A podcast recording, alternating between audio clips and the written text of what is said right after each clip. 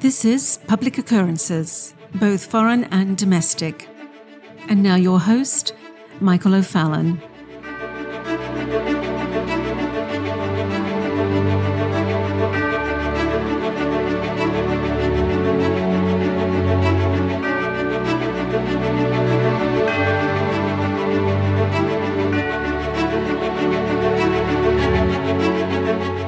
If you have noticed over the last couple of years that in response to global crises or in a response to what the media deems as a national threat, you have had a common response to those who are picked as the bad guys in whatever situation that might be deemed as the evil, no good, terrible, bad person or organization that, in almost all cases, is the person or group of people that the media is saying are the bad guys. And the response that is now all of a sudden becoming commonplace, or you could say it is the way to respond du jour, started around 2016 or so. It is the joining of both government embargoes or offensive means of cutting off diplomacy with private businesses cutting off funds freezing of assets, and deplatforming by private companies and organizations. And I want to give you a few examples from memory of when you might have heard this happening in the last few years. Firstly, a good example would be you might remember when the PGA, the Pro Golfers Association, removed the long held championship at the Trump Doral Resort and then moved the championship to Mexico to protest then candidate Trump's position on illegal immigration. They said that they had to take a stand against hate, which of course is just virtue signaling and ridiculousness. Secondly, you might remember when the NFL and the NBA decided to take part in hard stands against the United States of America by playing the black national anthem at ball games, disrespecting our American national anthem and the out of many one unity of our nation. In other words, the NBA and the NFL actively participated in dividing the nation, and they did so strategically. Thirdly, you might remember the immediate allegiance of hundreds of corporate brands when the fires of the revolution began in the United States in May of 2020, while the White House was being besieged, and while our nation's cities were on fire. Corporations like United, General Motors, UPS, Apple, MasterCard, Disney World, Marriott Hotel Group, and Google and many others, especially those that are affiliated with the World Economic Forum, jumped on board and began to push critical race theory and the Marxist organization, the Marxist revolutionary organization known as Black Lives Matter, across the airwaves. They did this in commercials. They did this in print. They did this in ads and social media. And of course, they were joined by folks like Ed Stetzer, a religious man who did the same. Corporations in America rushed to push in diversity, equity, and inclusion in the workplace. And they made it very clear that microaggressions and microassaults would not be tolerated in their corporate culture anymore. In other words, they were bringing in Marxism. You might also remember that social media companies video streaming services let the public know that they would ban any talk of any discussion of a Wuhan lab being the source of the virus. This is back in the spring and summer of 2020. They would also ban and completely demonetize and remove any discussion that stated that hydroxychloroquine and ivermectin could be used as treatment against the virus. Then you might also remember that just prior to the election in 2020, that various social media organizations stated that they would shut down and ban anyone who may claim that Donald Trump won before they officially announced the winning candidate. Seriously, do you remember this? I mean, this was Mark Zuckerberg and others saying this. And also remember that anyone that ever said that the election was stolen or that it was fake, you would get banned as well. That affected our accounts here at Sovereign Nations. Then do you remember what happened on January 6th?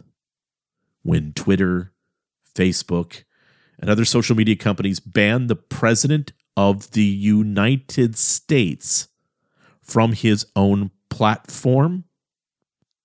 Ladies and gentlemen, that was a historic moment.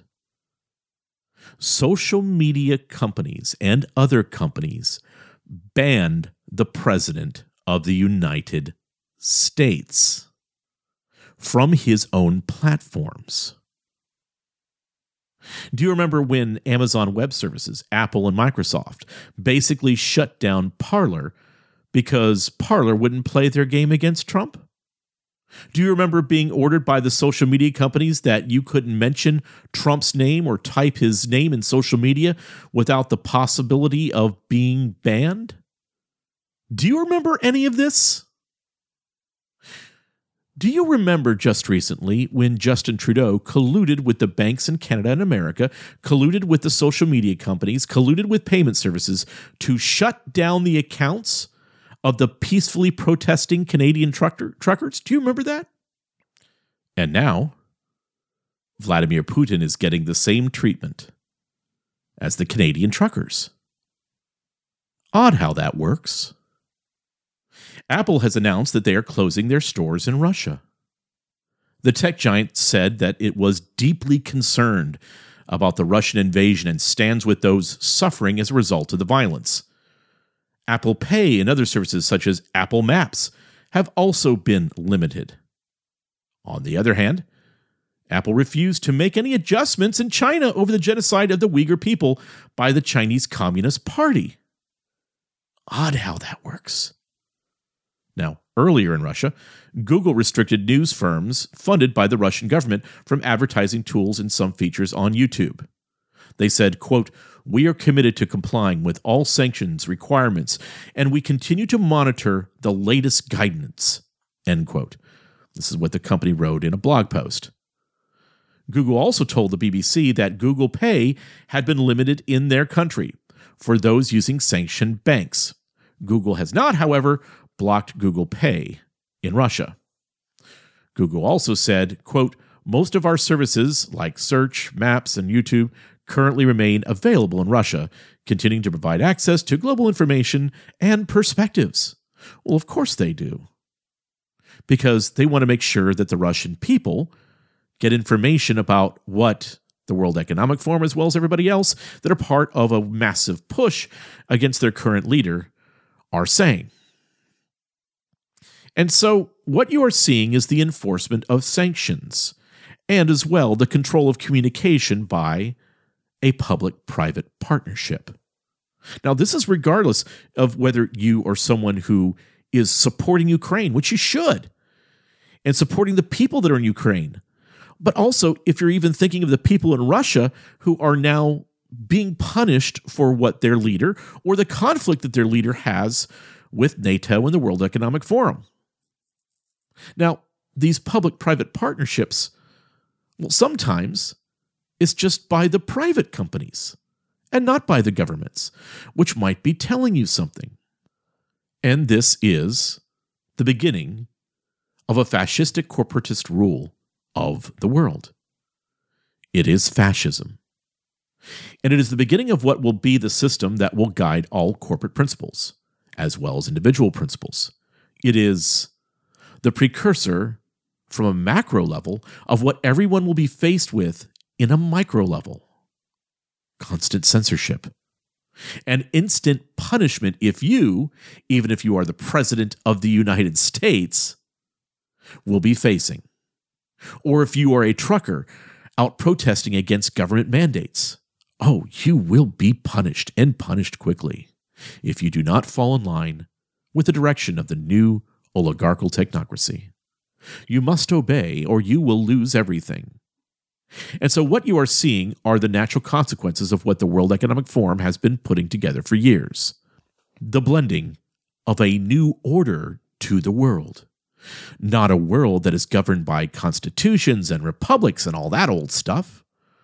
Not a world of borders and laws that are accountable to the people, but a borderless world, which really is not accountable to the people.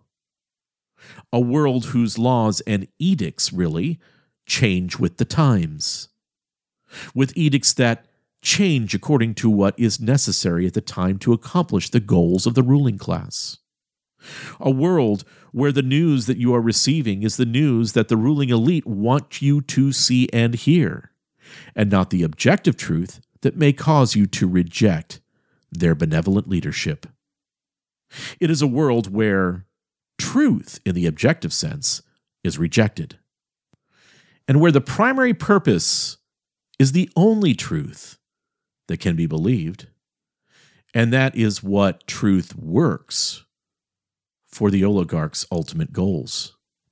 So, for example, if the goals of the new ruling class elite is to force everyone to receive a unique and untested medical procedure, then it is right to hide the side effects and the dangers of your desired medical procedure, because it is all about you accomplishing your goals of beginning a new identification system.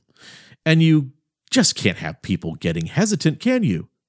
So, those that refuse to get the new medical experiment, well, you freeze those people out of society. You have them fired. You don't allow them to enter stores or restaurants. You bankrupt them. You treat them like, well, like you did Donald Trump, or like you are doing right now to Vladimir Putin and to the Russian people. And you want to know what else?